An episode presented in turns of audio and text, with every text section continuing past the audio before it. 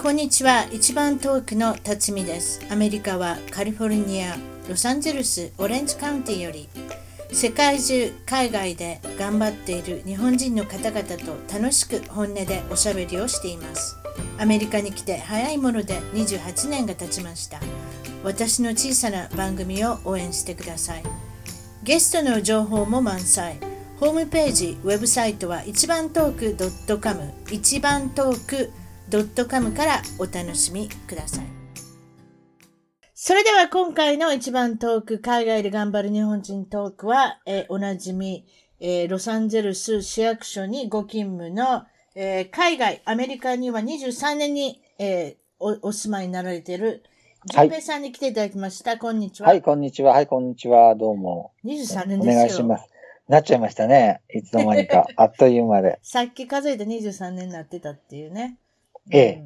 うん、それでまあ、お忙しい。この間喋ったのは、えー、っと、もう夏なので、夏ですね。日本に帰ってきて、ええ。そうですね。いろんなことが起こってるんですけれども、まあ、もちろん、えー、淳平さんといえば、セレバティ、あと、セレブのお話、ハリウッドのお話、こちらの芸能ネタ、ゴシップ、なんかそういうふうなことなんですけれども、それでまあ、えー、っと、ちょっと、どういうふうなことがまず起こったのかっていうね、2018年を総まとめにしてみようじゃないかっていうね。それで、ええ、まあいろいろウェブサイトとか見て、まずこっからいきますかね。まず、英国王室が新しい、あの、お姫様が生まれましたと。え、そのお姫様の内容が、これは非常に珍しい。これは、誰が結婚したかって、プリンス・ハリー。ヘリーって言うんですか？日本で。ヘリ？ーハリ？ーどっち？ハリーですね。ハリ？ー王子、ね、ハリー王子さん。ええ。これは次男坊、ウィリアムスさんが、ええー、長男。で、この方は次男坊。はい、それで、誰と結婚したかっていうのは、メーガン・マークルさんっていうんですか？読み方としては。そうですね。ええー、この方はロサンゼルスに、えー、生まれ育った、いわゆる女優ですよね。それも。え、そうですね。スーツとかに出ましたね。それもちょろっとした、だからいわゆる B 級女優って そういうの。A じゃないですか。テレビ女優ですね。ええ。女優さん。それで、まあ、えー、お父さんは、えー、このメーガンさんのお父さんは、確か映画の、えー、なんていうんですか、あの、小道具さんをやってるようなお父さんで、ええ、お母さんはいらっしゃいますけど、二人とも離婚されてるかなんかですよね。ええ。それとても、あの、ご苦労されて、大学に奨学金で行かれてるっていうことなので、で、清かったんでしょうね。一番。ノースウェスタン出てますもんね。そうです。裕福なご家庭ではなかった。いわゆる低所得者層の中に入ってたんだと思いますね。それでどうやって出会ったかっていうのは、確かカナダのトロントかなんかじゃなかったですか？あの、あ映画の撮影かなんか、テレビの撮影かなんか、テレビよく撮影してますからね、カナダで。そこで知り合ったとかですよね、確か。ええそれで比較的早く婚約もされたし。あ、そうですね。それで、彼女がどうして話題性があるかっていうのは、アメリカ人、もちろんそのアメリカ人っていうことだけでも、はてなと思う英国の方がいらっしゃると思いますけれども、彼女は白人と黒人のハーフ。ええ。これも一つ話題の中に入ってますね。多分。ええ。綺麗な人ですよね。モデルさんみたいな人ですよね。うん、綺麗かどうか好みですね。ちょっと好みで分かれますね、あの人はね。ちょっと可愛い感じがします、ね。ええ。それと、もう一つ話題なのは、えっ、ー、と、王子、えー、ハリーさんよりも年が上だと。それも、一回離婚もしてると。ええ。初めての結婚じゃないと。だからなんか、ええ、今今までの、この、ケイト・ミドルさんと結婚、えっ、ー、と、あんまりね、比べちゃいけ、気の毒ですけれども。まだ全然なんか違いますよね。昔のダイアナのイメージだとか。ええ。ミドルさん、ミドルトン、言えませんけれども、その方と比べて全然違う。うん。単なるロサンゼルスのお姉ちゃんみたいな感じじゃないです？どっちかって言ったら。ええ。ロアミドルクラスの人なのね。うん。そして、最近、何を、もう、疾風というか、もうハリケーンのように、英国を襲ってますね。少し嫌悪感まである。ええー、違います？なんか言うてはりましたよ、淳平さん。あ、ウィリアム・ソージはね、あの、最初からなんかね、嫌ってますよね。あ、そうなの？やっぱ、合わないもんね。ええまあ、それクラスが違ったら、階級が違ったら、特におしゃべりどうしていいかわからないとかっていうのもあるんじゃないですか ね。うん。それで、あの、今回、まあ、いろいろありますけど、妊娠されて、すぐ5回、ええええまあとても健康な女性で、それはそれでいいんですけれども、あの、妊娠中にお腹の大きな写真も撮られたときに、なんと、どす黒いマニキュアを塗ってしまった。ほぼ黒に近いような。あれはね、あの、英国の王室では禁止というかね、暗黙の了解でやっちゃいけないことになってるんです。だから、女王さんは怒ったんです。あらあら。女王さんは一応、女王さんの希望で決めてるラインとしては、透明のもの、ピンクのもの、ベージュ系、なんかそんなのあるんですか？あ、そうなんだ。知らなかったです。んあの、英国の王室の女性はそうしなきゃいけないというのに、なんだかどす黒い、もう紫だか黒だかわけわからないね、あの、ことをやってしまったんですよ。ああ。うーん、それでまた怒りを買ってしまったっていう。ええそういうことですか？あと、隣に住みたくないって聞きましたよ？お兄ちゃん、ウィリアムスさん。あ、そうなの？うん隣に、まあ、都内に住もうとしてるんですけれども、それは、その計画はポシャりました。と いうことを聞いて徹底的に嫌がられてるのね。アメリカでは、ああ、アメリカ人が皇室に入ったっていうことですごく歓迎をされてますよね。ええ珍しいからねそういうこと。でしょ？だってゴシップ誌に、あんなに毎週毎週、あなたもそうですけれども、スーパーマーケットに行った時にゴシップ誌いっぱいありますよ。そしたらメーガン・マークルさんのことばっかり書いてますでしょ？ええええ最近ね、あれですけどね、少し収まったけど、ちょっと前まですごかったですね。最近のゴシップの表紙になるのは、やはりこの方、ジェニファー・アニストンさん。ああ。とうとう分かりましたね。ジャスティンなんとかさん。もう読めませんけど。なんて読むんですか？セロックスさん？えーなんか、それもなんかあの、あれ、アーキテクチャルダイジェストっていうなんか、インテリアの雑誌に、新居をなんか公開したと同時かなんかにね、離婚の発表。そうそうそう。だから、あの雑誌はカッパ人。あの人たちも何十億円単位で儲けてますからね。もう新居を公開しても、すぐもうそれ大丈夫。何億そこで吸っても。私たち一般庶民と違いますから。10円、20円の世界で生きてませんから。まあでもそれにしても、なんとそれで別れた。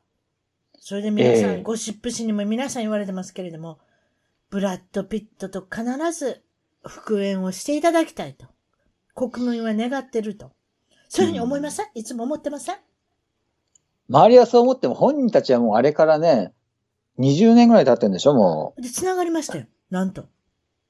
う。ん。それ皆さんが国民が望むようになってますよ、今。確か、二人ともデートしてるかなんかですよ。今。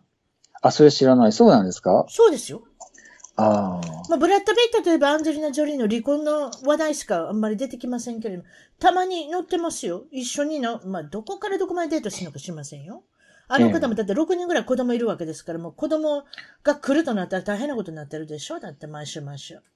ええだから、お父さん業が大変なので、デートなんてのはする暇があるのかどうかわかりませんけれども、ええ確か、あれですよ。繋がってますよ、アニストンさんと今。あ、そうなんだ。それ知らなかったです。まるでジャスティン・ビーバーがね、セレナ・ゴメスさんと復縁を少しだけしました。ええ覚えてますか？ちょっとね、ちょっとしてすぐにね、乗り換えちゃいましたよね。それがなんて人でしたっけ？今年結婚した。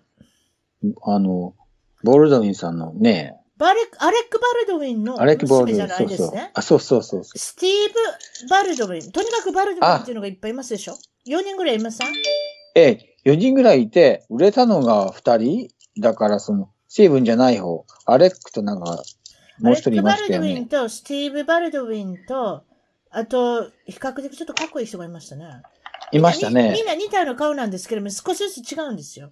で、一人まともな割と顔の人が出ました。あの方どこ、どっか行っちゃいましたね、でもね。ええ、ええ、ええ、ね、シャロン・ストーンとかとね、共演してた人ね。ブライアンじゃないわな、忘れたけど、とにかくね、まあ、あれ、バルドウィンといえばなんかたくさん4人ぐらい男の子いるんですよね。そうそうそうそう。でそれがで全部俳優さんになって、ええ、一番お兄ちゃんは活躍してますけどね、トランプさんええの、あの、モノマネとかで、今、今でも話題になってますけれども。ええだってあの人あれでしょ？あのあれ、あのあれ、撮影で、あのあれ、撮影ナイトフィーバーなんか、ね、最多、最多出場かなんかにサタナイトライブの最多出場でしょ？もちろん、ええ。だって毎週のように出てますから、トランプさんのあの、えーと、何でしたっけ？モノマネでいつも出てはりますから、いつも出てるんですけれども、でもその中のスティーブさんっていうのは、この方は、う破産宣告もされてるから、なんだか話題性がちょっと芸能人の中でもなんか悪い、あの、ニュースの方が多いような人ですね。確かスティーブンさんっていうのは。なんかそうなんスティーブンさんは確かね、僕があのあれ、大学院時代に、あのあれ、あのあれ、兄貴がほら、両方ともあのあれ、成功してるから、アレクとウィリアムだもう一人、ウィリアム・ボールドウィンと成功してるからあ、そうウィリアム・ボルトそうあの人がかっこよかった。うん。そう、それであのあれ、7光というか14光で結構あの、映画には出まくってたけど、ヒット作がなくて結局なんかどんどんどんどん、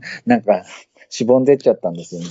そうそう、インフォマーションで物を売ったりとかしてましたけど、でもそれぐらいなもんで、えでも、娘が結構綺麗な人で、あれですよね、モデルみたいになって、いちょっと違いました？タレントかなんかじゃないですか？な、何ボルドウィンって名前でしたっけ、あの女の子。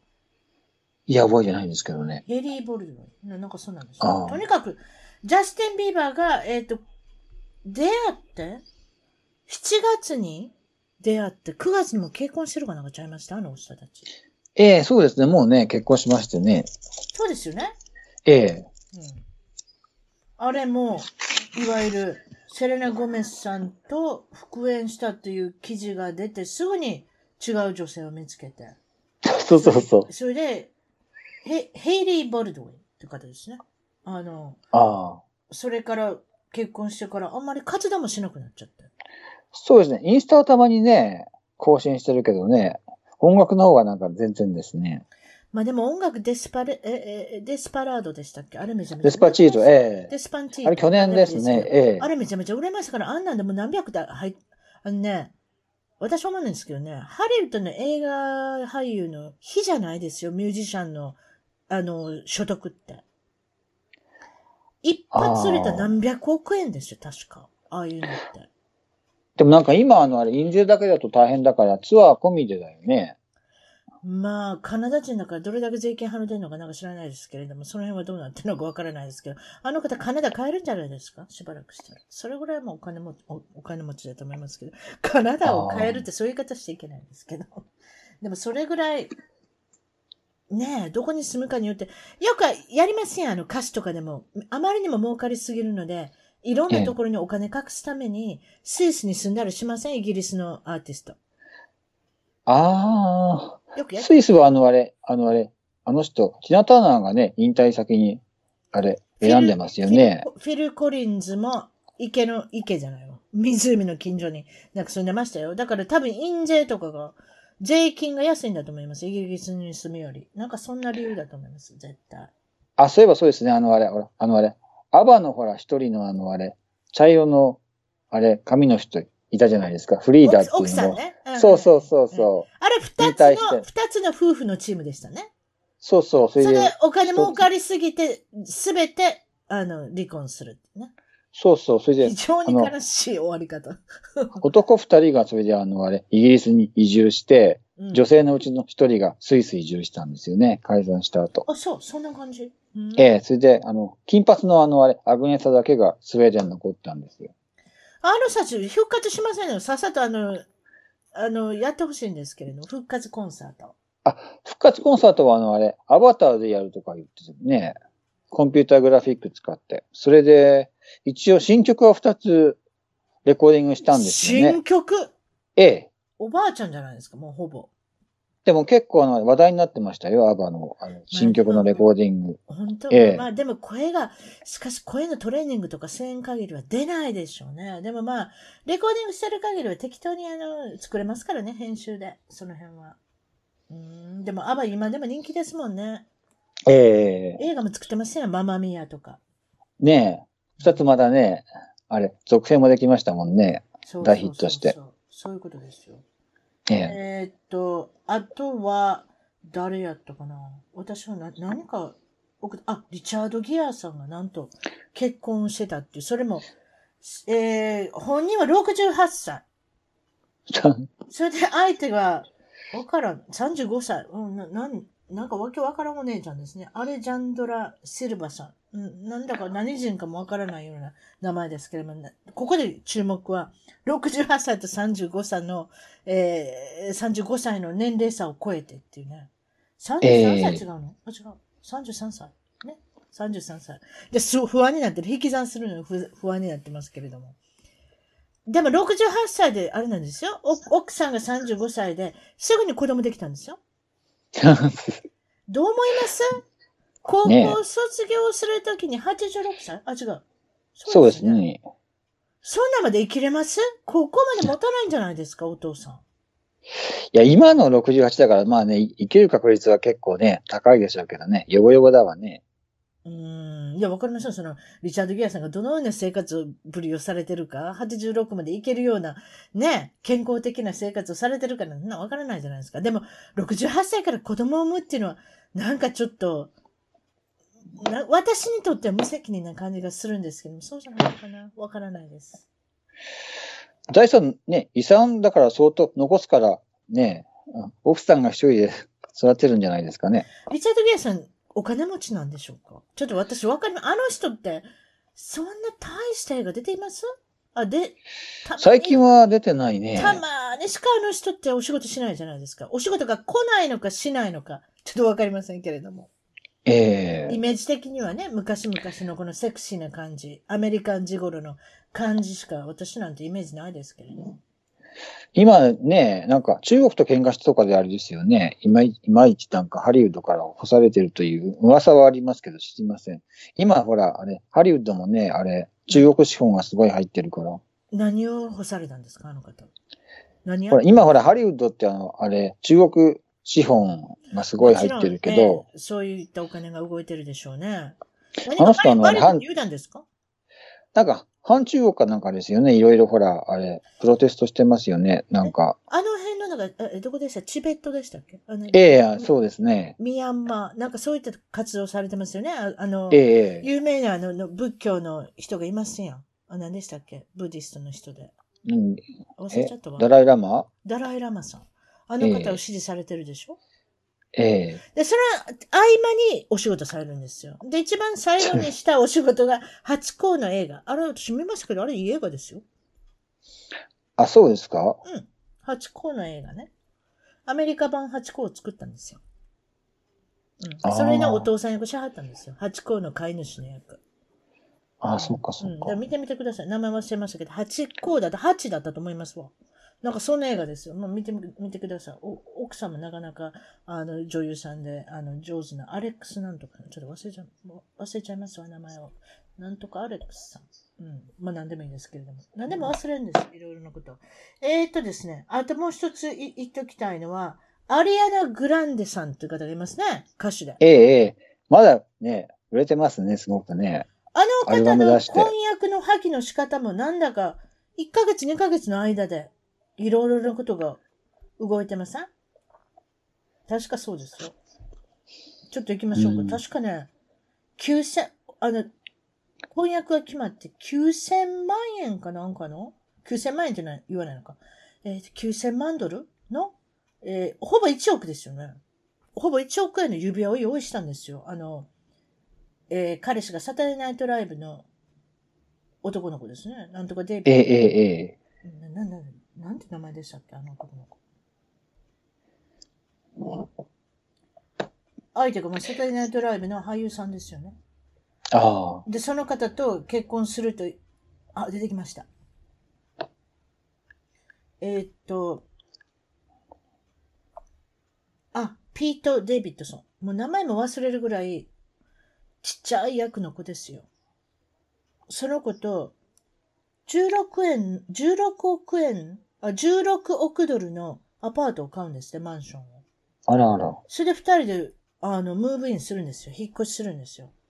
ええで、それから、借金したかどうかは知りませんけども、1億円の指輪買ってきて、プロポーズして、それですぐ、あれです、もう別れてるんですよ。10月に別れて、6月に出会って、10月に婚約破棄ですよ。すごいですね、この方。アリアナ・グランデさんはまだ結婚はしたことないですね。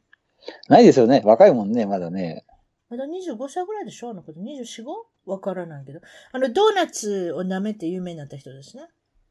ええ返しちゃってね、またね、舐めた後返しちゃって。ドーナツ屋さんに、その当時の彼氏、ダンサーの、まあ、自分のバック、えなん、なんていうか、バックステージダンサー、あ自分の、あの、まあ、横について踊ってくれる人と仲良くなって、それで朝ごはんかなんかにドーナツ屋に入って、そこのドーナツ屋の警備カメラに、か、なんか、誰かが撮ってたかなんかで、ええ。ドーナツを舐めるんですよ、確か。売り物の舐めてドーナツ。ええ。売り物のドーナツ。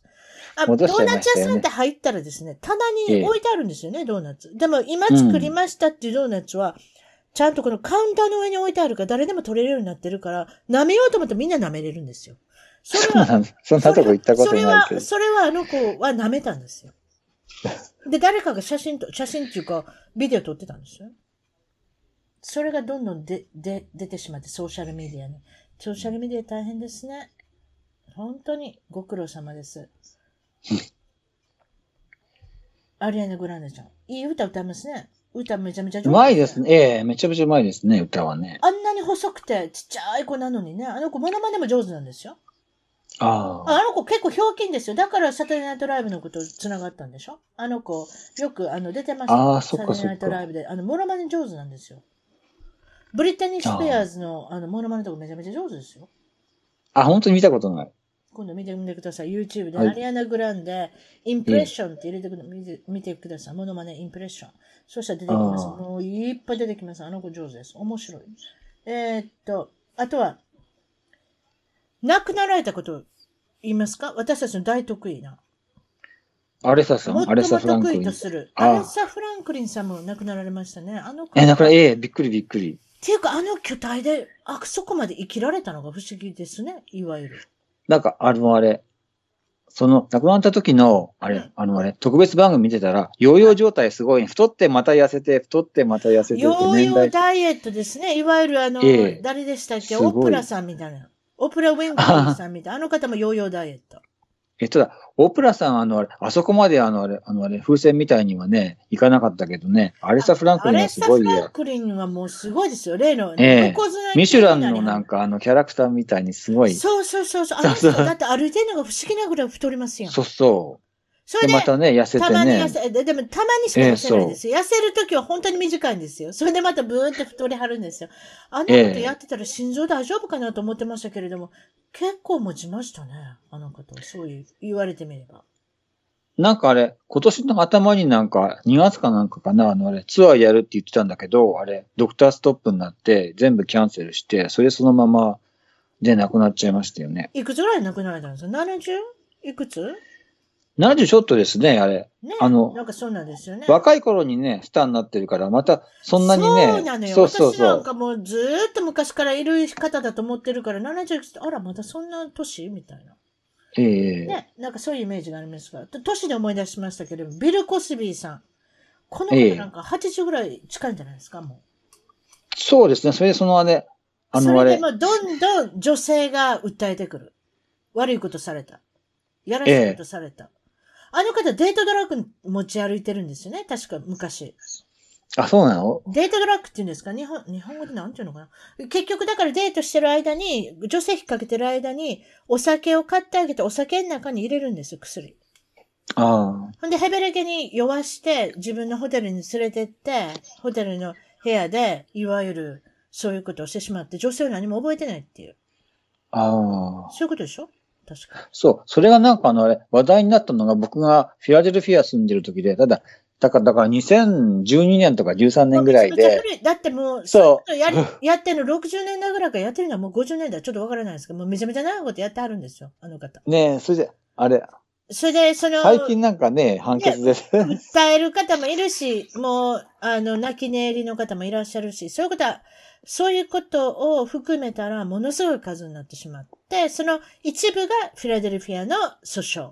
あと、もちろんロサンゼルスの訴訟もあるんでしょうけども、お年なので、とりあえずはフィラデルフィアからやろうってことになったんですよ。有罪になりますよね。じゃなくて、あれ、訴訟じゃなくて、僕があの、あれ、フィラデルフィアに、あれ、あれ、住んでる時にそのあれ、ニュースが話題になっただけで、訴訟はカリフォルニアだけじゃないですか？あ、そうなんですか。ええ今回な何か、えーっと、下ったのは3年 ?3 年のああね。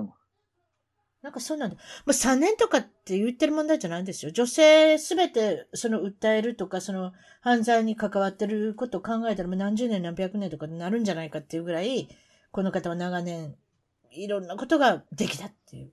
いわゆるハービー・ワインスタインの、あの、いいわゆるあれですよね。まあそういう動きがあったので、そういえば今年いっぱい出てきましたね。私もそのあれこんなんされた、あんなんされたが。ビル・コスビーはだってそのあの、ハーベン・ワインスタインの何年も前だからまだね、MeToo とかない頃にもうだって、ね、訴えられてる。まあもちろんその MeToo ムーブメントっていうのはありますけれども、私のやっぱりこちらの芸能界とか日本の芸能界でもそうですけれども、何でしたっけ？あの、枕家業という言葉が日本にもあるみたいですけれども、まあ、まあ、まあそういうことをしなかったらいいお仕事もらえないとか、あーなんかそういうイメージはななきにしもあらずでしょ、やっぱり。淳平さんどう思います？昔からね、ななんかそういうイメージありますあよ、ええまあ、今になって、今になってそういうことなくなったと思いますけれども、なくなりつつあるって言っときましょうか。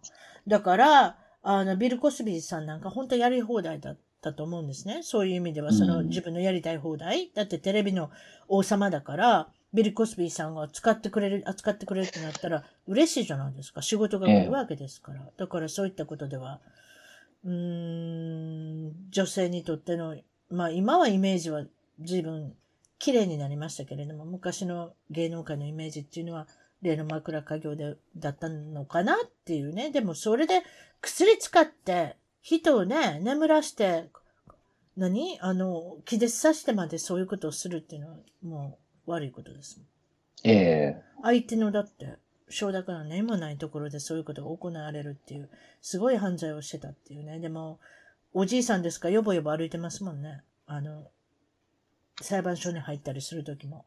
ああ、ええええでも俳優さんだからよぼよぼした感じに見せてるのかもしれない。そのちょっと、そそう本当はなんかシャキシャキ歩歩けるのかもしれないし、ちょっとその辺はわからないですけれど。うん。話題性としては、今、今、たった今話題なのはケビン・ハートさん。あケビン・あ、ハートさんというコメディアンの、あの、ええ。俳優さんの面白い、なんか映画出ても面白い感じのちっちゃい人ですよね。ええ。あのあの方が一応アカデミー賞次の2019年3月の司会をすることになってたんですけれども、えーこの年末に近づく、近づくにあたって私はおりますと降板しますということになって、ひょっとしたらアカデミー賞の司会者がもう見つからないんじゃないかっていう今言われてますね。ああ。ね今からね、あの大変な、降板の理由知ってます？長丁場。なんかあれでしょ？過去のなんか、あれだよね。言動が話題になったんだよ2年か3年か前のツイッターかなんかじゃない？ツイッターソーシャルメディア、まあ LGBT のコミュニティを、あの、けなすような何か言ったんですよね。ええその理由ですよ。2、3年前のことですよ。でも、アカデミー賞の管理か、管理員としては、あれですね、それ見逃したっていうことでしょうかね。まあ、ええそれで降板されたら迷惑といえば迷惑ですけど、でもまあ、LGBT のコミュニティからは、あ、そういえばそんなことあったな、はははって感じかもしれませんけど、そんな昔のこと言われてもね。そう、だからあれでしょあのあれ、ケビン側もあれ、あのあれ、謝罪するんならそのままっていうなんか条件出されたけど、あれ、あのあれ、謝罪はパスするって言って、結局ね、降板すること選んだんですよね。アカデミー賞の司会者見てて誰が好きでした？今まで見てて。あなたやっぱりよく見てるでしょ？私もよく見てますけど。僕ね、評判悪かったけど、あのあれ、ウーピーゴールドバーグ、うまかったなと思うんだけど、あんまり評判良くなかったみたいですね、あれ。僕好きだったけど。私はね、誰もこれひょっとしたら、ええ。あの、何ですか、あの、賛成してくれないかもですけど、実は1年間だけやった人がいるんですよ。スティーブ・マーティンさんとアレック・バルドウィンっていうね、コンビがあったんですよ、一回。私あれ好きでしたね。ああ。スティーブ・マーティンってすごくクラシックな感じの俳優さんじゃないですか。でもアレック・バルドウィンさんは結構今風のジョークが言える人ですし、ええ。あの人たちが、二人が一つのあの映画に出たんですね。ちょっと名前忘れましたけど、めちゃめちゃ面白い映画だったんですよ。だからそれで起用されたんだと思いますけど、あの二人もう一回出てきてほしいですね。あ、よかった。何年ぐらいですか？何年前かな？でもまあ、だいぶ前です。1990年代か2000年代ぐらいですね。なんかそんなもんです、ね。ああ。うん。なんか、この、今度、あの、リンク渡しておきますよ。この映画、メリル・ストリーブさんも出てて、なかなか良かった映画です。ああ。面白いんですよ。すごく面白かったんですよ。だからそれで雇われたんだと思いますけれども、VP ゴールドバーグさん、いろいろなんかそうですね、あの方なんか、なんか落ち着いてていいですよね。面白いことも言えるし。こええええなただなんかあの、ジョークがあの、あれ、下ネタ多かったっつって、ちょっとあの、あれ、すごい批判されてたけど。えー女アカデ性ミー賞で女性のね、コメディアンの気をつけなきゃいけないことってね、下ネタ多いんですよね。私、それがちょっと、ちょ、ちょっとは、やっぱり、その下ネタをのけてもうちょっと笑い取れんかっていうところあるんですよ。どうしても女性のコメディアンってそういう方行きますね。なんででしょうね。私あんまり、あの、うん、下ネタあんまり好きじゃないですね。下ネタだけで笑わせようと思う人、私あんまり好きじゃないんですよね。ええうんだから、ウーピーもだから最後がだから、あれ、2002年で終わってるんですよね。だからやっぱり、その時のなんかジョークが問題になったみたいで、一応4回やってるんだけど、ええ一応過去に4回やってるんだけど、2002年からもう、あれ、話がないみたいで、うん 結もう局あな16年、ええ結局あなた去年のあれ見ました？ララランドとムーンライト。どっちも見ました、あ、結局まだ見てないですね。ララランド見てください。見たいああれ、ええあれが対象取るべきですよ。もう、ムーンライトもまあいいですけど、そんななんかなんか暗いね素晴らしいって感じじゃないんですよ。あれはやっぱり、あ、あと、あ、あれよりも、その後にまたなんか変わったもんがあれですよ、対象になったんですよね。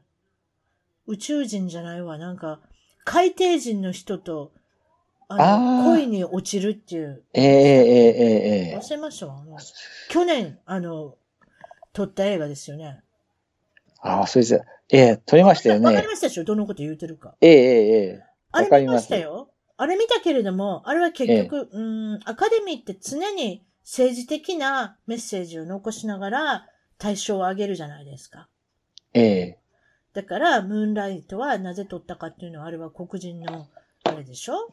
頑張ったっていう映画だったから。なんで去年はなんで海底人の変ななんかちょっとあの、半魚人みたいな人と、どうして恋愛がうまくいくのか？白人の女性と。あれは結局移民というふうに捉えてるんです、確か。うん移民の人とも仲良くしようとか、移民の人とも恋愛をしても大丈夫とか、何かそういったメッセージが必ずアカデミーってあるんですよ。なので、変わった映画が選ばれたんですよ。だから私はゴールデングローブの方が好きなんですよ、実は。ああ、ええええええゴールデングローブの方が、まあ、あれは外国人記者が選ぶってことですけれども、一番一般的な、私も賛成っていうような映画が比較的選ばれると思うんですね。ええアカデミー賞の方が、まあ、優勝があって、どっちかって言ったら皆さん重きに置いてますけど、私はゴールデングローブの方が好きですね。どう思われます？あじゅん、じゅんびさんは。この違い。まあね、あれ、ゴールデングローブのが、あれ、広いしね、あれがね、あれ、テレビとね、でしょ？映画と両方やっテレビもあるしええコメディの部門もあるし、あとドラマの部門もあるし、なんか和気あいあいとじ受賞賞、受賞式が行われるじゃないですか。ええ小さなええホテルのなんかお大部屋に入れられて皆さん。ねもうすぐですね、ゴールデンもう、もう1ヶ月切ってるですか？あれ、あれも私絶対見逃しませんよ。私あの方が好きですから。みんなざっくばらんにおしゃべりしてますし、なんかジョ,、ええジョーク言うのもなんかちょっとあるじゃないですか。あの、リラックスした雰囲気じゃないですか。今、あの、あれ、ロスのあれ、ダウンタウン行くと、LA のダウンタウン行くと、もうあれですよ、あれ、あれ、ポスターがもうすごいですよ。ゴールデングローブ、あ、あ、アワードって書いてあって、至るところに貼ってありますよ。ゴールデングローブは誰が司会するのか知らないんですけど、ひょっとしたらアカデミー賞の司会者って決め、さっさと決めなきゃいけないですね。もう1月ぐらいに。だって、1月ぐらいにアカデミー賞の、あの、あ、ゴールデングローブが終わったらすぐにアカデミーの、あれですよね。あのーノミネートが発表されますもんね。ああ、そうですね、ええええなんか、あくる日かなんかじゃないですか。本当にすぐにあの、ノミネート発表されますもんね。で、今、昔のように5本だけとかじゃない。今10本ぐらい、あの、オスカーに最優秀作品賞にななるかもしれないってノミネートが10本ぐらい確か選ばれるんですよね。ああ、そっかそっか。ちょっと昔まで 5, 5本しか選ばなかったんです。今10本ぐらいあるので、それはそれでよかったかなと思うんですけれども、でもいつもなんか、またの外れた、私は対象を選んでるような気がしますけれども。えーとあそう、あれ。去年はあれですよ、あの、あれ、シェイプ、あ、今年か、シェイプオブウォーラーズ。今思い出したシェイプオブウォーターズ。ああ、そうそうそうそうそう半魚人ね。の海底人。えなんかわからんけど。そんな変わった恋愛を選ぶ。えまあ、素晴らしいシネマグラフィー。私はカメラは素晴らしかったと思います、あれは。うん。撮影賞。まあ、それは持ってってください。そういう、だから、アート、技術、そういった系統は私は許しますけれども、これが一番の映画だったって作品賞は私は絶対、私だったらあげません。まあでも、私だったらって言い方はないですけど。あとは、えーっと、毎年このファミリーは活躍しますけど、カダシアン。日本でどれぐらい人気あるんですかねもうアメリカではもうカダシアンといえばもう、カダシアンといえばキム。え？それで、えーっと、他誰がいましたっけ？クロエ。いえいえいえ全部全部 K がつくんですよ。お母さんもクリスですし、K のクリス。クロエ。そして、えーっと、コートニー。これも K ですね。そして、うん女の子はあと二人、お母さんは、えーっと、先代、先代っていうか、さ、初めのお父さんに亡くなられまして、死別されまして、ロバート・カダシアン。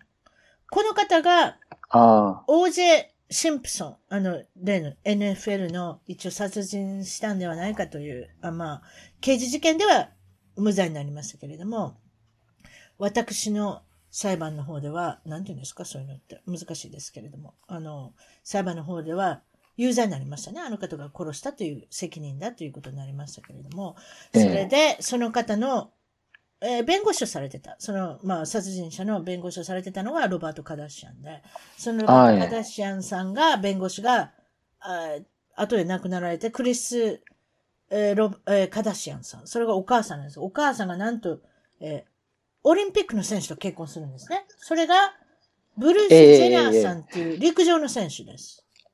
ええ。で、途中からなんか顔がどんどん変わっていくんですね、ブルース・ジェナーさんは。なんとなんそうですねだかちょっと、ちょっとなんか女性っぽくなったりとかして、でそれで、最近、あの、なんていうんですか、ケームアウトされたんですね。そうですね。もう何私は年も前。昔、そうですね。私は昔から、実はオリンピックしている時から女性になりたかったっておっしゃったんですね。で、ああ、意外ですね。ね、そ最近それでクリス・カダシアン、その、キム・カダシアンのお母さんと出会わない限りは、そこの時点で私は女性になってたっておっしゃったんですけれども、クリスさんが辞めてくれって言ったよね、確か。ああ、そっか。それで、それでおかしな話なんですが、女性の格好をして、女性好きなんです、あの方確か。ああ、確かそんなこと言ってました。ええ。ええ、ええ、ということなので、女性は好きで結婚もするんですけれども、自分自身は女性の格好をしてたいっていう、なかなか、いいわゆるトランスジェンダーっていうんですか？そういう方っていうのは。そう、そういうことが。なかなか難しい存在の方ですね。でもあれ、トランスジェンダーって普通はあの、あれ、あれですよね。普通は男性が肉体が男で中身が女とかその逆ですけどねか。だから、ブルース・ジェナーさんは名前も変えられて、今回また K、ケイトレンジェケケイトリンっていう、まず K を選ばれまして、じ自分の娘も全部 K ですけれども、でええケイトリン・ジェナーさんとしてデビューされて、デビューも、もちろんブルース・ジェナーさんををもう捨ててしまったわけですから、随分女性的な感じになられましたね。ええ。それの娘さんの中で、二人子供さん設けられて、カイリー・ジェナーさんっていうのはまだ一番下のあ20歳の子なんですけれども、もう一人はええ。ケンドル。これ綺麗な人ですね。モデルさん。あケンドルさんぐらいぐらいですか？あの、整形してないのは。確かそうなんです。あ。そうなんです。みんなお姉ちゃんと同じとこで整形してるでしょ。10 18歳ぐらいの時からケイリー、カイリーさんもあの顔変えてますね、確か。あこのカイリーーさんっていうのはすごくビジネスが上手で、うん化粧品を作られたんですね。ええええ。カイリーブランド。ええ。すべて、私のやってるメイクアップをお分けしますということで、それでなんと、フォ、あの、何ですか？マガジンのフォーブ、フォーブス誌が選ぶ billionaire、一番若い billionaire。billion っていうのは1000億円単位以上の人ですよね。ええ。それで選ばれたんですよ。一番若い billionaire は誰でしょうっていうのに、カイリー・ジェナーさんは今回選ばれたっていうね、すごいですよ、これは。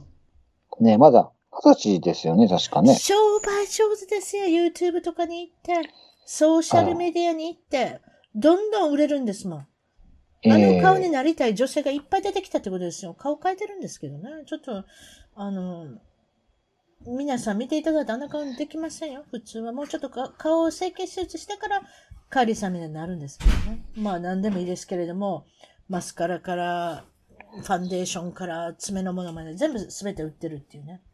素晴らしいビジネスの、えーっと、女性っていうことで、なんと、たった二十歳っていうことで、えーっと、今おしゃべりしてるんですけれども、その他に何かあり私見逃しました？あ、誰が亡くなったかって言ってませんでしたね。ケイト・スペードさん。あ、ケイト・スペースさんびっくりしました。若いんですね、あの方ね。まだ50代とか。50代で、亡くなって初めて写真。真見ましたよ。子供がものすごく遅く生まれるんですね、あそこね。ええそれで子供に悩まされて、あのー仕事辞めることまで考えるんじゃなかったでしたっけ？何かそういったことですよ。え子供、長女のし女の子とうまくいかないとかなんかですね。えええまだ十いくつの若い、あの、10歳、10歳、13歳、なんかそうなんですよね。お母さん。お母さんとしてうまくやれなかったとか、女性としてうまくできなかった。な、何かそういった後悔があったのかもしれませんけれども、あんな資産を残して。なんとデイビッド・スペイドさんのお姉さん。ああ。知ってます？デイビッド・スペイドさんっていうコメディアいますね。ええええええ。あの人もあれ、あれ、サズレナイトライブですよね、出身ね。サザエナイトライブの比較的面白くない人ですね、え、あの人ね。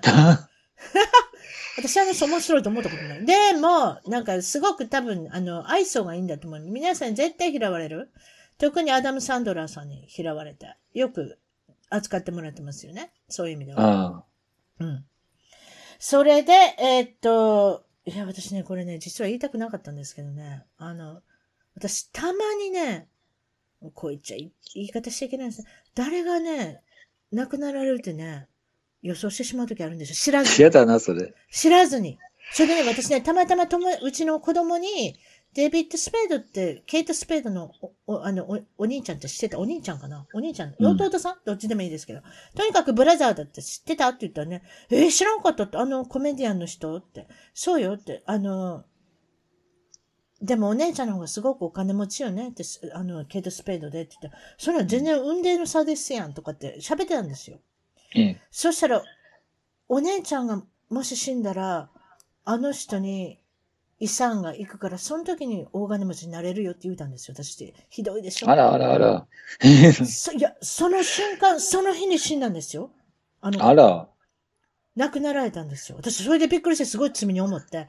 え、でもそれってだってお茶の間の会話ですやん。別にそんな、うん。言ってませんやん。だって、はははって言ってたんですよ。ああ、そう、ええそんなコメディアンのあんまり人がみんなわからないようなデビッド・スペードさんだったんだっていう、ただそれだけのことを言いたかっただけなんですけれども、それで、ええ。で、その日に本当にケイト・スペードさん亡くなられるんですよ。あらあら。怖いでしょ？私、そういうの昔、一回あるんですよね。マイケル・ジャクソンさんの時も、口走るんですよ、私って。あらあら。なんだかわからないんですけど、あの時も、ええ。ジャクソンさん大丈夫かな？最近なんか健康思わしくないけれども、あの方もちょっとやばいに違います？健康がって言うんですよ。急に私って。そしたらその日に本当に亡くなられるんですよ。私、それがわからないんです。もうちょっとわからないですけどね。ちょっとなんかそういうふうななんか変な才能があるんですよ、私って。ごめんなさい。ちょっと、あの、脱線しましたけれども。ということで、ケイト・スペッドさんは、えーっと、そうですね。カバンのデザイナええ、そう、えー、え。サングラスを作ったり、まあそういったことで、まあ、あの、まあ、いわゆるコーチみたいな感じですね。コーチのカバンと同じぐらいの、あの、クラスですかね。うん高そうですね高いですよ。どっちかって言ったら。いわゆる、まあまあまあの中間そうですね。いいわゆる狙ってるのはいね。わいわゆる、だから500ドルから1000ドルぐらいの予算で買えるような、あるじゃないですか。もうちょっと安いですかね。そうです。もうちょっと安いですね。ちょいちょい300ドルからチクラスだっ500たらねドルですかなんかそうなんですよ。うん私は、あれ、ほら、女性もんだけだからね、コーチと違って僕行かないからわかんないんだけど。私も、私コーチしか行ったことない。私はね、あんまりブランド品興味ないので持ってません、どっちも。どっちも？コーチは行きますね。ああコーチ持ってますね、一つね。ええ。うん、でも、ケイト・スペードさんはいつも逃してますね。ああ、まだ高いとかって言って、私ね、あんまり、デザインはいいですよ。ケイト・スペードさんのデザインはいいんですけどね。すぐポケットが少ないとかね、私そういうふうに重たいとかね。なんかそういうの考えてしまうんですよ。うん。まあでも、ケイト・スペードさん可愛いなんか、あの、スペードのね、デザインでね。可愛いのやってましたけれども、それで、まあ、あの、亡くなられた方のもう一人有名なのは、日本ではどうかわかりませんけれども、アメリカではその CNN の世界グルメの旅みたいな、グルメっていうのかな？あ、フードネットワークとかもやってたしね。そうそうそうそう、シェフですよね。いわゆるシェフであって、ええ、コあのコックさん？料理長さん、ええ、何でもいいんですけど、料理が大好きな人で、あの、アメリカ、アメリカじゃない、世界のお安いもので、安、あ美味しいものを食べ歩き、そしてその、あの、現地の人とおしゃべりをして、まあ、インタビューされるっていう、私の、いわゆる尊敬する方だったんですけれども、アンドリュー、アンドリュー・ボーデンさん。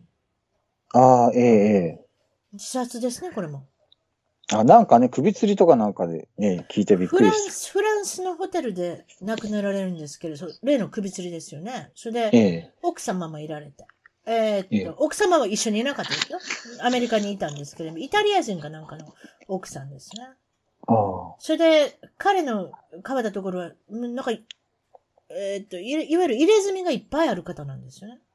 あ、そうなんですよ。知らなかった、それ。あの、精神的に非常に病んでる方で、自助伝なんかも出してますけれども、えー、非常にそういった意味では、あのー、なんていうんですか、精神安定剤とか、そういうものに頼らなきゃいけなかった、みたいですよ。で、どっちにしてもテレビに出たら売れるんですよ、あの方って。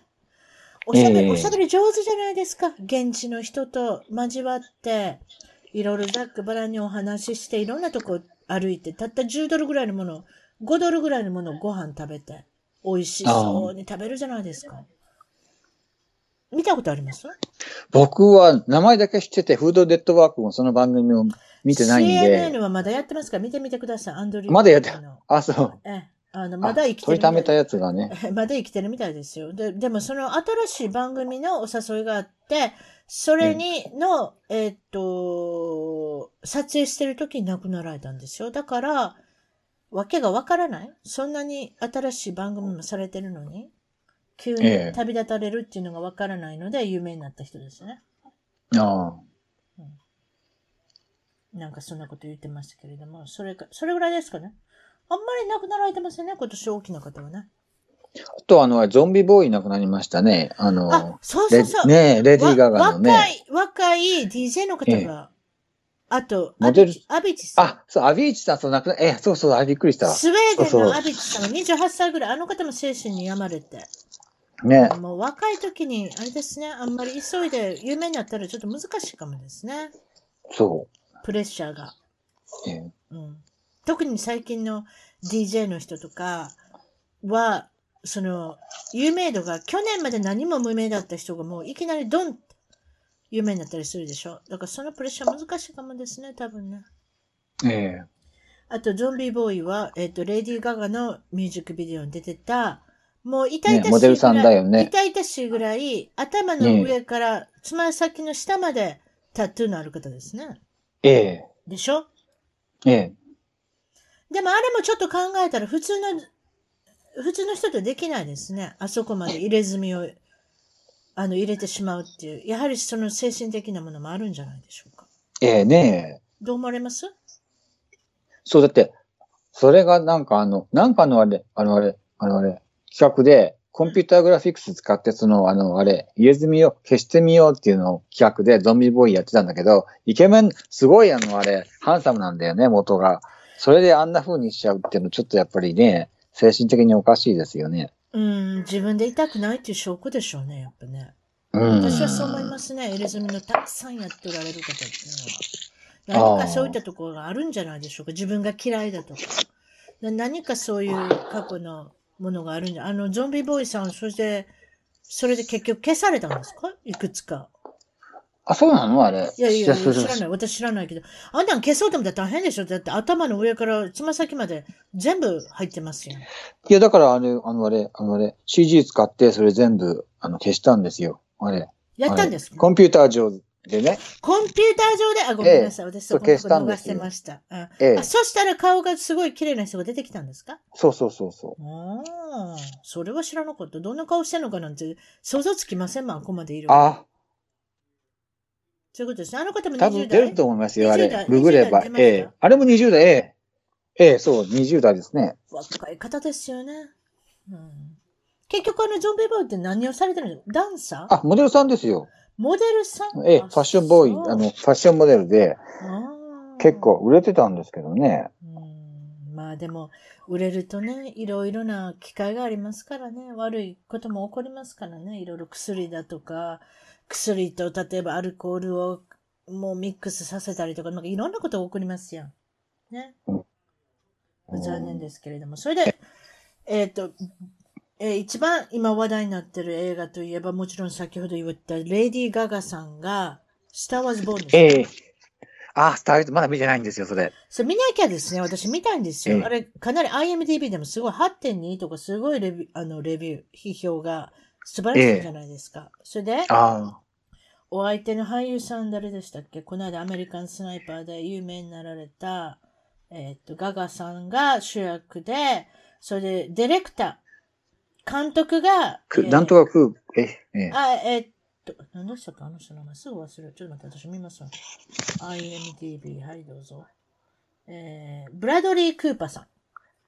あ、ブラズリック、そうだ。えーっと、え相手役の彼氏役ですよね、確かね。それをされて、あの方は歌うのかどうかちょっとわかりませんけれども、それでレレディ・ガガさんもちろん歌ってるんですけど、昔の、いわゆるこれはあれですか？少しリメイク的なとこもあるんですかね？スター・ワーズ・ボーンっていうのがありましたね。日本でスター誕生、バーバラ・ストラージョさんの。バーバラ・ストライザンさん、あれ、あれは有名だけど、評価は低いんだよね。リメイクではないんですか？これは。ただ、たまたま名前が似てるだけですかね？いや、リメイクです。だって、あの、あれ、あの、スターイズ・ボーンでも今回は、あれ、5回目ぐらいなんですよね。確かね、映画化されるのね。知らない。ええそれで一番か有名なのが、あの、ライザ・ミネリのお母さん、誰でしたっけ？ライザ・ミネリのお母さん。ジュディガーランド？ジュディがそう。それがやったのが一番有名で、そんなん知らんかった。ジュディ・ガーランドがそそんなんやってたんですか？私、あの、えスターイズ・ボーンやっても、ええ子役のイメージしかないので、すごいですよね。ジュディ・ガーランドすぐ出ましたから。私最近、あの、物忘れがひどいのでね、誰でしたっけ？誰でしたっけ？ばっかり言ってるんですけれども。それが一番有名。だから今回のがそれに匹敵するぐらいなんか、あの、あれ、あれ、レビューが高いんですよね。バーブラ・ストライザンさんのあんまり、あの、評価高くないんですよ。あ、そうなの？えええ、でもなんかもらえませんでした？主演女優賞。あ、でも作品賞はもらってないかな？さすがに。あれね、音楽がめちゃ、あの、あれ、ヒットしたから、そっちかな。うんうん。そうですよね。ええあ、わかる。あ、さっきの、すいません。リチャード・ギアの名前わかりました。映画は、ハチ。ハチっていう名前の、あーはいはいあ、ドッグズ・テールっていう名前のやつで、2009年、だいぶ古いですね。そこからあんまり仕事してないってことですかね。そうでもないですかね。ジョン・え結構出てますね、うんそれからね。え出てるえけど売れてないんですよ。もうもういきなり DVD にもう直接、直結 DVD にそんなってるとかそうなんじゃないですか別にあの劇場公開のものなんか何も出てないと思いますよ。ジョン・アレンさん。これが奥さん役だったんです。素晴らしい人ですね、私。あの、この女性は、あの、ボーン・アイデンティティとかにも出てますけど、ジェイソン・ボーンの映画に出てますけれども、えっ、と、素晴らしい女性ですね。えっ、と、何を言おうとしたのかな？あ、そうそう。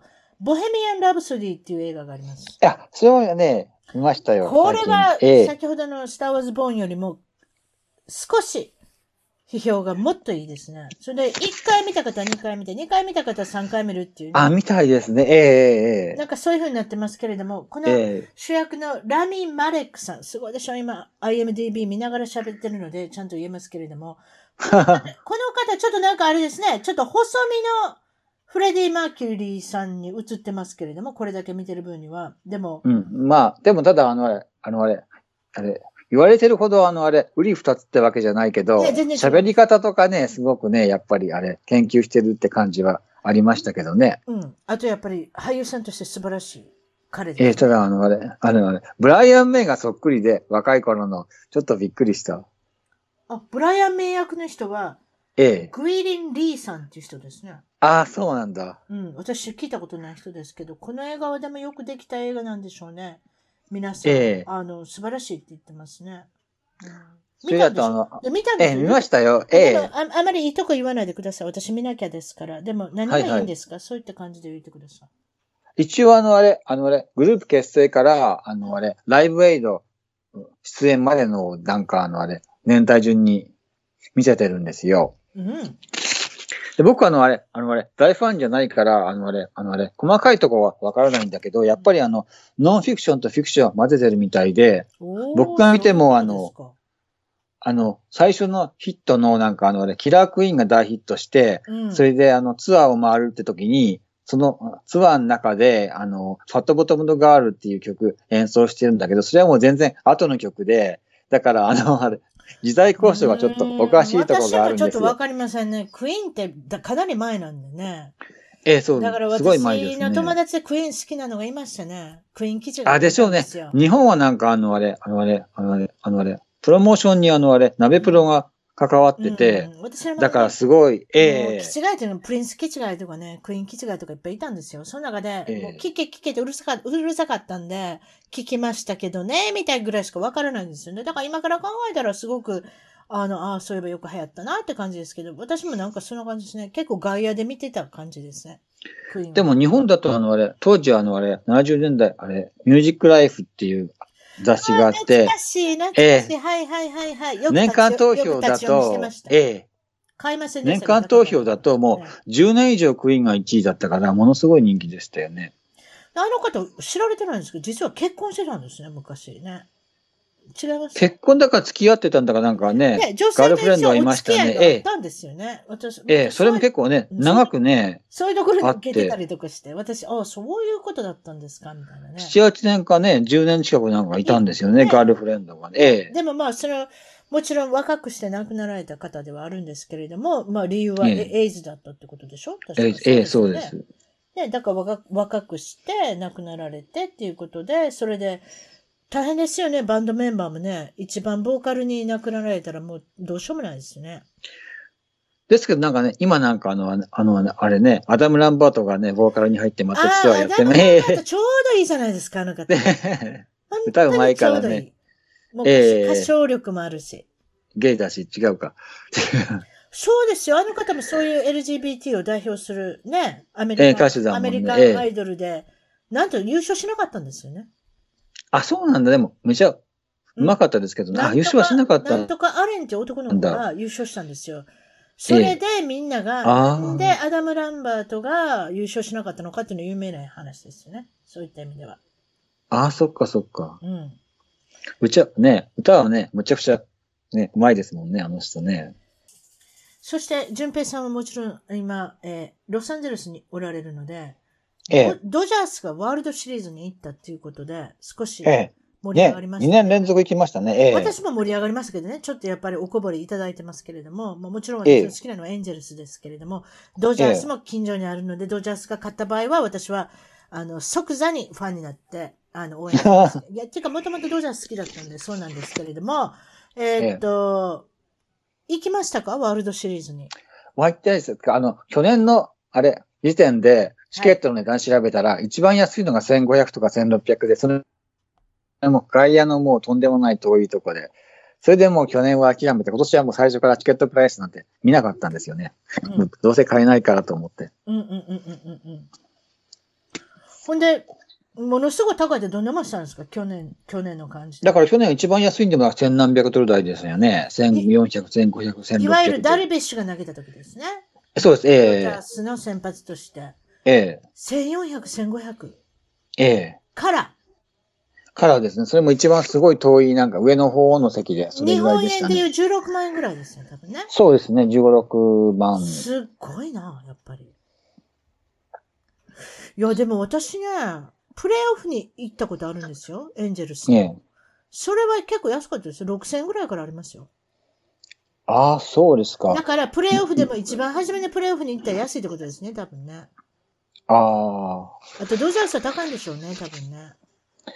僕なんかもうあの、ほら、あの、エンジェルスが、あれ、あの、あれ、調子悪くて、もう、優勝に、優勝できたいって、あれ、決まった後だと6ドルとかありましたよ、一番上の方。本当に。7月ぐらいにも飽きませんでした。7月の終わりぐらいみんなもうファン諦めてましたもん。そう、だからあれ、ね、それで外野なんて見るあと、のそうそうそうそう6ドルとか8ドルとか、めっちゃ安いね。めっちゃ安いね。めっちゃ安い。それまそれまでもそ、でも、エンゼルスって結構安いじゃないですか。普通に。でも、だいたい例の30ドル、40ドルぐらい出せば、結構見れるええって感じじゃないですか。安いとこも行けるし。安いとこだったら本当1000円以下になりましたでしょ最後。そうですね。何百円です。何百円の世界になりますよね。えまあ、ちっちゃいとこですけどね、見るのはね。ええでも、え大谷、大谷君まだずっと出てましたんで、大谷君え出てました皆さんええ大谷翔平さんですね。大谷僕、翔平さん。二度見ましたよ、今今年。そうですね。一緒に一回一緒に行ってます？一回一緒にいた時は、大谷君登板しなかったんですよ。両方とも。ピッチャーもバッターもしましたやっぱりいやいや、とんでもない。もう何日か前にですね、もう何日か前に、10日ぐらい前に買わなきゃいけないじゃないですか。それで、ええ一応数えたらその日だったんですけれども、そんなうまいこといかないもんですよ。なんか、あなんかあるじゃないですか。腕かなんか、肩が調子が悪かったとか何かあるんですね。一日ずれたんですよ、確か。ああ。投げもしなかったし、打ちもしなかったっていそう、ええええそうですね。皆さんに、ああの、平誤りでしたけれども、でも、でも確か試合勝ったんじゃなかったでしたっけ？負けました？ちょっともうどうでもいい。何回も言ってもう忘れてしまった。勝ったと思ったんですけれども、そうじゃなかったでしたっけね？僕も僕も何回も言ってるからね、覚えてないですけど。うんねいやー、でもね、いろいろありました。大谷君は来年は投げませんけれども、とりあえずは、えっ、と、ええ手術をされまして、ね、TJ バッターでね。そうですね。え TJ の手術、トミー・ジョンサージェリーを受けられたので、来年はバッターとして、とりあえずは受けるんじゃないか、DH、え指名打者としてね。ええよかったですね。指名打者の、あの、ね、残れてね。機能するアメリカンリーグに入ってて、ここで。ええもしもナショナルリーグだったらもうダメですもんね。ああ、そうか。投げながら打ちながら、なる投げれなかったら打たないって感じでしょ？ああ、そっか。ええうん、だから、日本ハムからいらっしゃった時には、アメリカンリーグを選んだのが正解ですね。ええうんまあ、来年もとりあえずは打者として頑張ってくれそうなので。ね、来年もい行きたいですね。また。いや、だってあれ、あの、大谷君だけで、大谷君とトラウト君だけで、あの、アンジェルスは、あの、持っておりますので、それで、券が売れる、売れないが、あの、決まりますんで、ぜひとも出ていきたいので、こちら、あの、エンジェルスの GM としてはもう、日本に、そのリハビリのチームを遠征させてるってことですよ。な、何回かそうみたいです。リハビリが最短でいけるように研究して、ええ来年は帰ってきてもらうっていうことで、まあ、オープニングデーには間に合うんではないかと言われてますけれども、ななかなかまだ結果はです、出せてないみたいですけどね、どういうふうになるのか。ええとりあえず手術したわけですから、10月に、もうすぐすぐ、あれですね、手術しましたね。まあ、治るこ治ることは祈ってっていうことですね。ええあ、少しそうじゃ、あの、淳平さんの目、目を気にしてる方もいらっしゃると。淳平さんのファンとしては、いえいえいえいえ。あの、なんで、角、え、角膜り、あ、ちょっと、ちょっと教えてください。なんて名前でしたっけ？最初はあの、あれ、去年の網膜剥離ですそうですね。ね。網え膜剥離で、去年の12月に手術されました。これは急に、はい急に起こったんですね。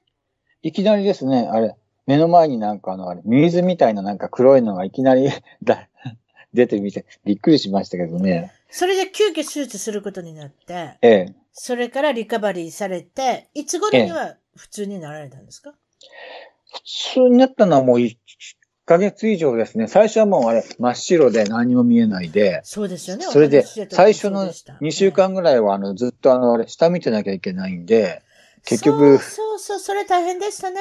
うん。ええ。下向くだから仕事も休んで、ええ。うんうん。仕事も休んでずっと下向いてて、うん。それからですね、あの、手術して、で、だから、まだ1ヶ月以上は真っ白だったと思いますよ。目の前が。だから、仕事休んで、うん病欠全部使っちゃってて。それで大体2月くらいには、まあ普通に戻りつつあって、それからええ。さらに、今度は、それの、まあ、なんていうんですか？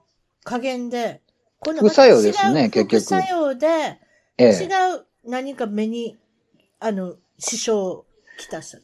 どうなあのの、レーザーでその、あの、あれ、あの、網膜を、またあの、貼り付けるんで、うんそれのなんか副作用で白内障になってしまって、それで今、右目がすごいあの視力悪いんですよ。それでなんか白内障の手術して、白内障ってことは結構白く見えちゃうってことでしょ？何でも。僕の場合はあの、あれ、視力がなんかすごく、あれ、落ちてしまって。左右が全然違うんですよね。結局だから、物見てると疲れるから、早くやらないとまずいんだけど、1年ぐらいほっといてるんだけど、それで手術して、でも、あの、眼科の先生はそういうこともあるって言ってたんですか？最初はだから、ないですね。終わってから。うんでも、手術しないわけいかないんで、チョイスないんですよね。じゃあやめます。ええ、ええじゃあやめますってそうわそうそうそう。けいかない。ここに署名してくださって、いや、やりませんって言ったら、そしたら手術しませんよって言うのと一緒ですからね。う。うんん一応、何かのリスクはありますけれども、大丈夫ですかっていうふうには言われますけれどもね。それでまあ、今度は白内障の手術ってことですか？そうですね。ええ。でも、白内障はなんか、あの、あれ、あれ、楽な手術で、手術したええ。あと1日だけ休めばいいって言われリたんでカバリーも。早いですし、それプラス、その手術自体もすごく簡単だし、そういった意味ではリカバリーの時間が前回ほど長引かないと思いますけどね。ああ、そうですねう。ん。そうであってほしいですけれども。ええ。うん。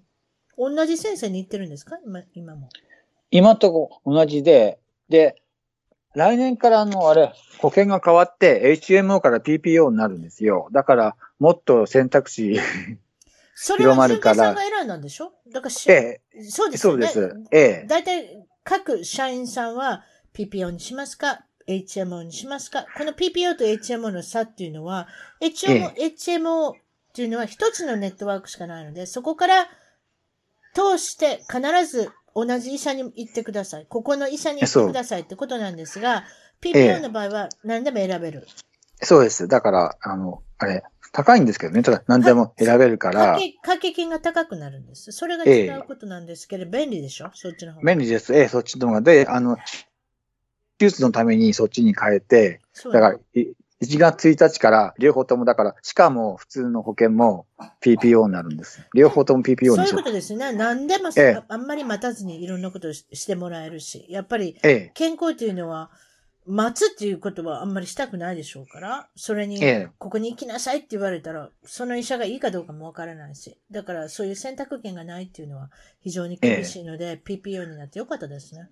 そう、PPO だと、だから、あの、あれ、あの、あれ、あの、あれ、UCLA とか、あの、あの、あれ、セダーサイナイっていう、あの、あれ、ビバリーヒルズにある大きな病院とかも行けるから。いわ、ゆる世界の名医 A メインにに、ね、書かれるからね。だから、ええ、やっぱりすごい楽ですね。特に今、目のことも、があの、こともありますし、そういった面では PPO っていうのは、あの、全然違いますね。私も、ええ HM のことはあまり分かってませんけれども、あええの、PPO の方が、うんまあ、最先、まあ、まあ、いわゆる最短距離で名医に出会えるチャンスはあるってことですね。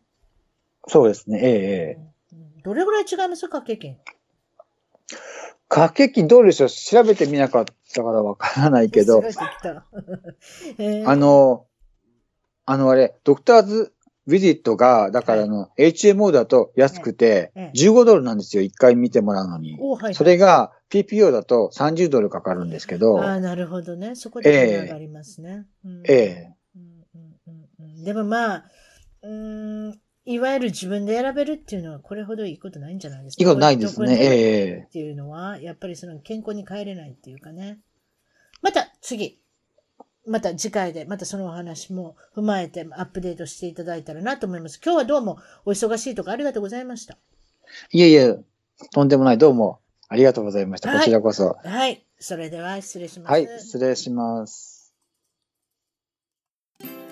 一番トークのツイッターでぜひフォローをして絡んできてください。また一番トークの Facebook で気に入ったらぜひいいねをお願いします。番組の聞き方は iTunes もしくは内蔵のポッドキャストアプリより一番トークを検索。Android のスマートフォンからはサウンドクラウド、Google プレイミュージックのアプリより一番トークを検索。チャンネル登録をして新着をいち早くゲット。私の小さな番組をぜひ応援してください。